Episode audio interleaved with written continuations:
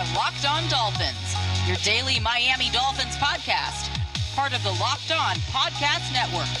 Your team every day. What's up, Dolphins fans, and welcome to another episode of Locked On Dolphins. Today is Tuesday, May 4th, 2021. It is our first episode of Power to the Pod in the aftermath of the 2021 NFL Draft. Welcome. I am your host, Kyle Crabbs, Director of Scouting at theDraftNetwork.com, Managing Editor of USA Today's Dolphins Wire, lifelong Miami Dolphins fan, and two disclaimers to start the show. If your podcast feed is not regularly updating, had some feedback from some friends who listen to the show hey, you know, Friday show, Monday show, MIA. Apple, if you listen on Apple right now, Apple is having a difficult time with the consistency of getting the podcasts uploaded into the feed. So make sure you're checking as uh, multiple podcast resources because I do my absolute best to get this show up every day at midnight and Monday through Friday. So just a little disclaimer if you're missing a little bit of locked on dolphins in your life and you use Apple, please know that those podcast shows might be out there for you. And my second little bit is a pro tip. Make sure you listen to Peacock and Williamson, a part of the Locked On NFL network of podcasts. Excellent show. Highly recommend you check it out right after today's episode of Power to the Pod. You know what it means. It's Power to the Pod. Clever pun on podcasting and family of dolphins being a pod. Power to you guys, your questions, topics, hot takes, you name it. And we got some reviews of the show that I want to read into first before we get into social media questions. We're gonna have a grand old time today. It's uh, it's about 10:45 on Monday night. Got a nice glass of Buffalo Trace and a whole bunch of questions from you guys. So let's get into it right away. First one comes from Wheels Rollin', and I'm gonna be honest. Uh, the the first time I read this review, um, it was pretty cool. It, it was really cool, and and I thank you for sharing your story, and I thank you for your listenership, Wheels. Uh, draft day 2021, lifetime Miami Dolphins fan since 1970 when I was a kid. Go Earl Morrall. Loyal as the day is long to the fish. Recently moved back to Florida from the West Coast after 35 years. I became a paraplegic a few years ago and look forward to your take on things while I do PT each day. Stay the course. Man, there's no question here. but um, I just wanted to give you a shout out because hearing from individuals and, and you know this is a, it's a podcast, right? Sit here, I talk about football for 30 minutes. Uh, but connecting with you guys is really special and has become a really, really special uh, added bonus to this gig. So, Wheels, God bless you. Sending you love. Go Dolphins. And now let's see if I can find a take that's not going to make me misty eyed in here. Uh, Fuego 305, power to the pod. Here you go. What does Eichenberg's tape show, or what physical traits does he have that Robert Hunt didn't have coming out of Louisiana that should make him a better fit at right tackle?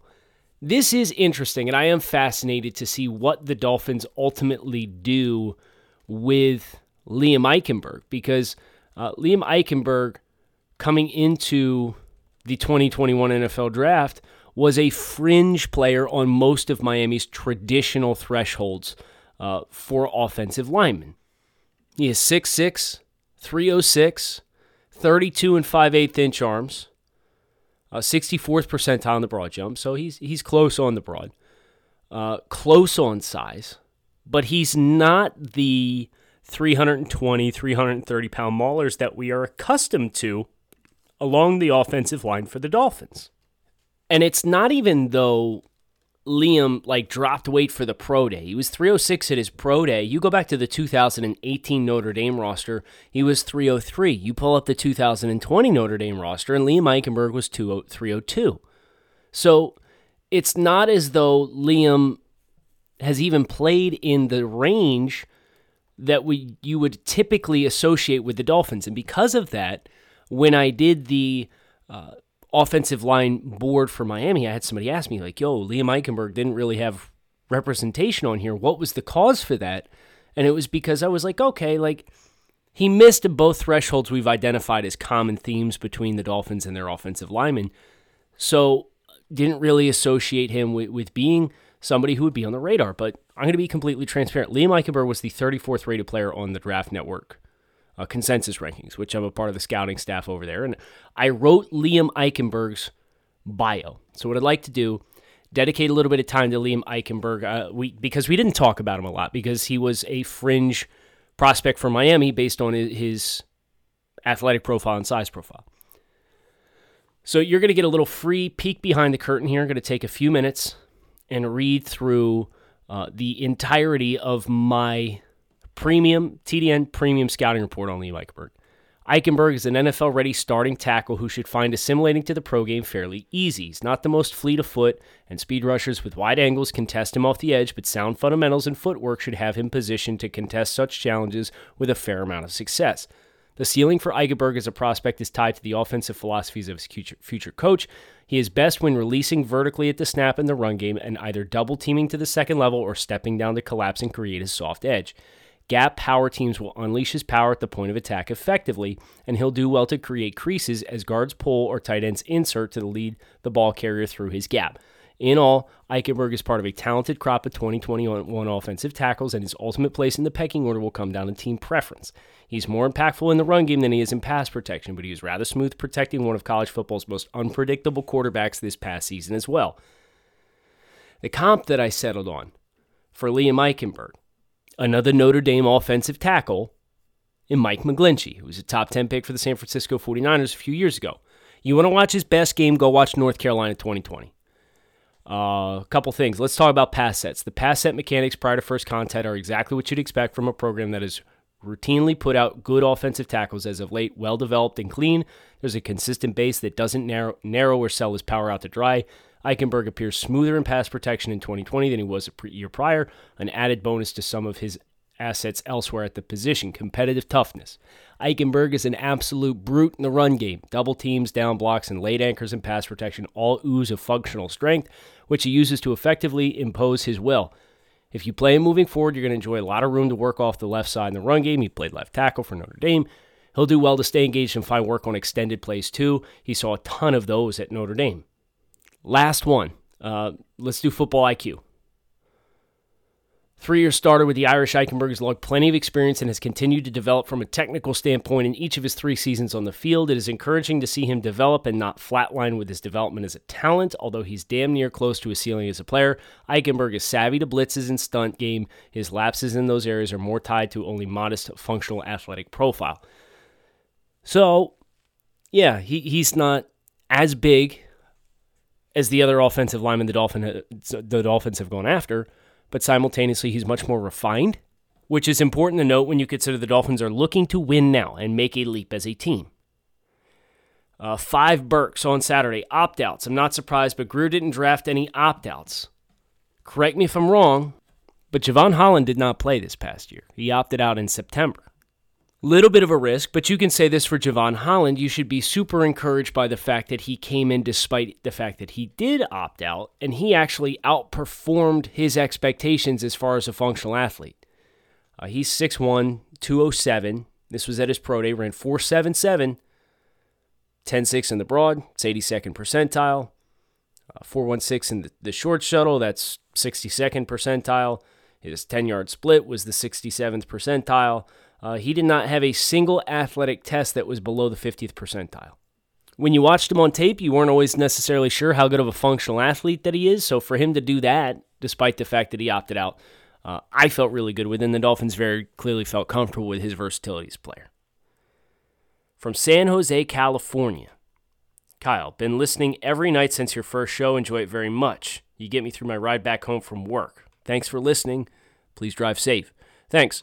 Uh, question since Waddle did not have any sort of pro day or for any team other than film and interviews, what other factors or measurable parameters do team use to evaluate him? Are you concerned at all about his medicals despite him returning to play in the national championship game? And if 100%, why did he not participate in any pro day activities? Uh, so, film and interviews are obviously the big two things. GPS uh, data is a big thing now for teams, and I think you'll see more and more of that as far as functional game speed in game in real time but uh, his intangibles are presumably off the charts. I know Travis Wingfield talked about that on the the, uh, the Dolphins draft party. Uh, Nick Saban comparing him to Michael Jordan and Kobe Bryant from a demeanor perspective as a competitor. But as far as the medicals go, he so he returned to play in the national championship, but you could tell he was not fully 100%. I think that in itself was from a competitiveness standpoint something that helped his evaluation. But I would say this as far as why he didn't test, it's kind of like Tua, right? You think about Tua, Tua did not return to the field with the same level of mass and size and throwing power than you expected, and it was because he spent a lot of time rehabbing to get back to 100%. So if I'm Jaylen Waddle and I play in January and I'm not 100% and I got to get ready, am I going to rehab and then go out and run without actually training for the drill, or am I just going to rehab and then transition into training to play football in the fall? His speed speaks for itself. So I, I think it's more so of a I don't want to do myself a disservice and test without the appropriate prep time to get myself to where I would show myself to the best of my abilities. MK, Dolphin fan for life. Kyle loved the show. Hope the baby's doing well. Thank you. It was a, a tough week away from uh, my baby girl, but she's doing excellent. We had a great time together this past uh, this past two days of me returning to the fray here at the Crabbs household. I'm excited about our picks, but with us missing out on the top running back again, do you see us returning to free agency for one, maybe Le'Veon Bell, or maybe another linebacker like Kwon Alexander?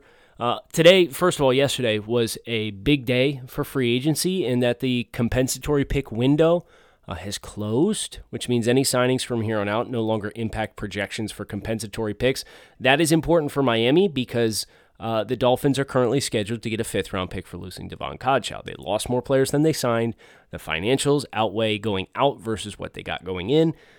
So Miami can now freely sign players without having to worry about, man, like if we get this guy, it's going to cut down on uh, an asset. You know, we're going to lose an asset. As far as I'm not interested in Le'Veon Bell. Uh, I, am quite frankly not. I don't know what he has left in the tank. I would bet it's little. I'm not interested in spending what Le'Veon's going to want. Um, but as far as free agent signings go, I doubt we'll see anything without somebody going out, and that's a conversation uh, for another day, uh, or unless we get it when we switch over to social media questions, which is right after I remind everybody that Bet Online is the fastest and easiest way to bet on all your sports action. Baseball season is in full swing, and you can track the action at Bet Online. Get all the news, odds, and info for your sporting needs, including Major League Baseball, NBA, NHL, and UFC. Before the next pitch, head over to Bet Online or in your laptop or mobile device and check out all the great sporting news. Sign up for bonuses and contact information as well. Don't sit on the sidelines anymore. Head over to the website or use your mobile device to sign up today. Receive a 50% welcome bonus on your first deposit using promo code LOCKED ON. Bet online, your online sportsbook experts. Today's episode is brought to you by 1010, a capsule collection of diamond rings that are responsibly sourced, limited edition designs at a fair price point. 1010 is an exclusive collection of 10 creative styles of diamond rings designed by 10 of the most distinctive designers working today rings sure to bring joy into her life. Using only diamonds responsibly sourced from Botswana, 10 female design masters have each produced a uniquely beautiful ring. Ideal for engagement, Mother's Day, or simply a beautiful conversation piece, they're the perfect way to bring light into her life. They're only available now through Mother's Day at BlueNile.com. Just search the words 10 by 10. The collection features high quality, fine jewelry that will surprise and delight, and it's fairly priced, so you can give her something special and truly meaningful. If you're on the hunt for the perfect unique ring she'll treasure forever, you're definitely going to want to check this out. They won't be around for long, so find them now by searching the words 10 by 10 only at BlueNile.com. Switching gears, it's Twitter question time here on Power to the Pod. Thank everybody who dropped questions, courtesy the iTunes reviews, and look forward to hearing from even more of you tomorrow. But now, Twitter questions. Cliffy Mack. What's Miami's biggest hole going into training camp? I would say center. Probably. I think that's reasonable. Uh, I think Miami needs to sort out the right tackle spot too. Is that going to be Robert Hunt? Is that going to be Liam Eichenberg? I doubt Liam's probably going to play at guard. I don't know if he can snap. He'd be super tall for a center, so I'm assuming Lee Eichenberg's going to be playing one of the tackle spots, in which case Robert Hunt moves inside. Solomon Kindley plays the opposite guard spot. Okay, DJ Fluker's in competition for one of those spots as well. And then you've got Skura, who's a fine player. Uh, he had some lapses with his snaps for a brief stretch of time last year. But if he sorts that out, I think from a, a physical profile perspective, he's more along the lines of what Miami would want than Ted Karras anyway. Um, not to say he's as mentally sharp. I need to do the deep dive on Skura and, and work through their protections to be able to say that with any level of confidence. But you also have Michael Deiter. I wouldn't completely sleep on, but yeah, I, I think as far as the biggest question mark, I think it's center. I wouldn't necessarily say it, has to be the biggest hole on the roster, but it is the biggest question mark on the roster going into training camp in the fall, unless something changes. And let's not bar that out. There's still plenty of time for transactions and trades to be made. Uh, TJ, is there a reason Eichenberg wasn't included on your Dolphins specific offensive line breakdown from a few weeks ago? Yes, we touched on that as far as the thresholds uh, and why, because he missed on both, I elected to leave him off, but he was close on both. So, worth noting uh, Mike, Dolphins, for Power to the Pot, thoughts on potential post June 1st cuts. Oh, bless you. You did the financials for me. Thank you so much. Jakeem Grant, $4 million in savings. Jesse Davis, $3.5 million in savings. Clayton Fejedelem, $2.5 million in savings. Durham Smythe, $2.1 million in savings. Unlikely, Bobby McCain, 6.4, Eric Rowe, 5.5. I tell you if I'm Jakeem Grant, I don't feel real good right now because Holland and Waddle can return kicks, do have special teams value in the return game. Jaylen Waddle is literally the exact same role that Jakeem Grant had, but he can do more. And he's a bigger player. And he's a better player. So that plus Will Fuller, you know, the, the need for speed and Robert Foster even being brought into the fray. If I'm Jakeem Grant, I do not feel good about my spot on the Dolphins roster. And he shouldn't based on his play this past year. His one remaining appeal to the team was the special teams dynamic. And Miami went out and got a number of guys, not even to mention Noah Igbinoghene, who had return duty experience as well entering into year two. My prediction is Jakeem Grant will not be on the team this year. Jesse Davis. Uh, I'm ready to cut ties with Jesse as well. Uh, at the end of the day, I, I appreciate the fact that he could play four spots along the offensive line. But when he was in, he was not particularly effective. So you have Fluker, you have Eichenberg, Flowers is gone. If we were to rate, you know, find a starting five, it's going to be Jackson, Kindley, Skura, Hunt, and either Fluker or second round pick Liam Eichenberg. So that's six. Now Michael Deiter can play three spots along the interior. So you got a, a now a swing tackle in either Fluker or Eichenberg, and you've got an interior swing in Deiter. That means Jesse Davis is the eighth offensive lineman on this team, and you could save $8 million by cutting ties with your eighth offensive lineman. Yes, uh, that's a move I would advocate for as well. So those two guys combined, Mike, I'm assuming your financials are correct. This is shame on me. I did not check, but we're going to do the double check right now and make sure that the uh, the numbers here are legit. Survey says that is correct. So Miami can cut after June 1st Grant and Davis and save $7.6 million against the cap and incur only a $1.6 million cap penalty.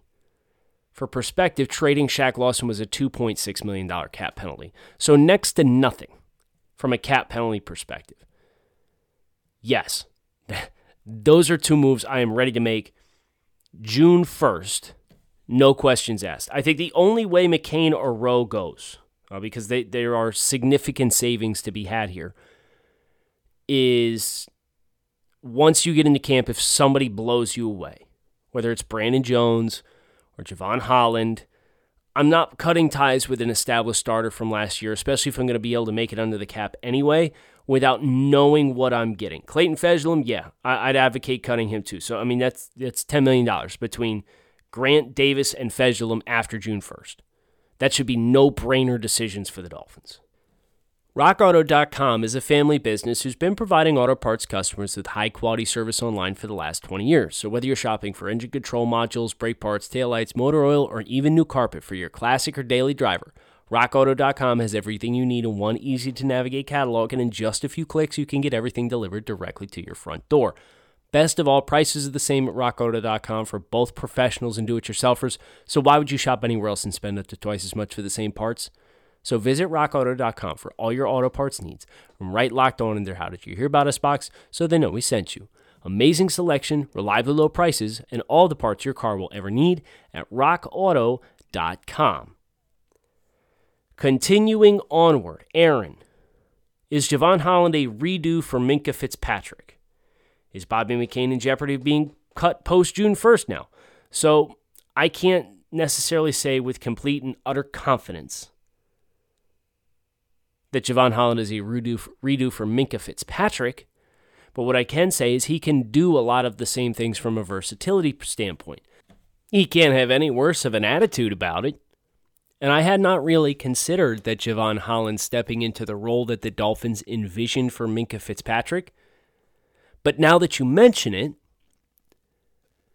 it's probably not wrong you know, Miami, they spent a lot of time with Minkah working on the bags during training camp, and that caused him to punt and turtle and shy away from competition because he didn't want to do that. Holland already knows how to do those things. So, yeah, I mean, that, that's a great point. Not one that I had considered, uh, but still something that very much is pertinent and, and a great call by you. Uh, Chris, first, great work on the lead up to the draft. Question Do you foresee any post draft or June 1st running back free agents that the Dolphins might go to, or do you think they ride with what they have? All right, let's let's pull it up. Let's pull up the free agency list at running back because I know these questions, understandably so, uh, are going to continue to come with the Dolphins' offensive backfield. It's been amplified as such a point of, I don't want to say contention, but it's viewed as a stress point for this team. I don't necessarily think that it is. I don't feel super compelled to make a move, but I'm going to read through the, the list of names. Todd Gurley, no. Duke Johnson, no. Rex Burkhead, no. Brian Hill, maybe. TJ Yeldon, no. Dion Lewis, no. Chris Thompson, no. He's 31. LeSean McCoy, he's 33. Adrian Peterson, he's 36. Frank Gore, he's 38. Alfred Morris, he's 33. Tyler Ervin, no. DeAndre Washington was on the team last year. Didn't give us anything. Why would you bring him back? Le'Veon Bell, no. Too expensive. He's 29 years old. Kenjon Barner, Corey Clement, Bryce Love, Ito Smith, D'Onta Foreman, Sewo Olonilua, TJ Logan, Paul Pert. Like, there's nobody out there.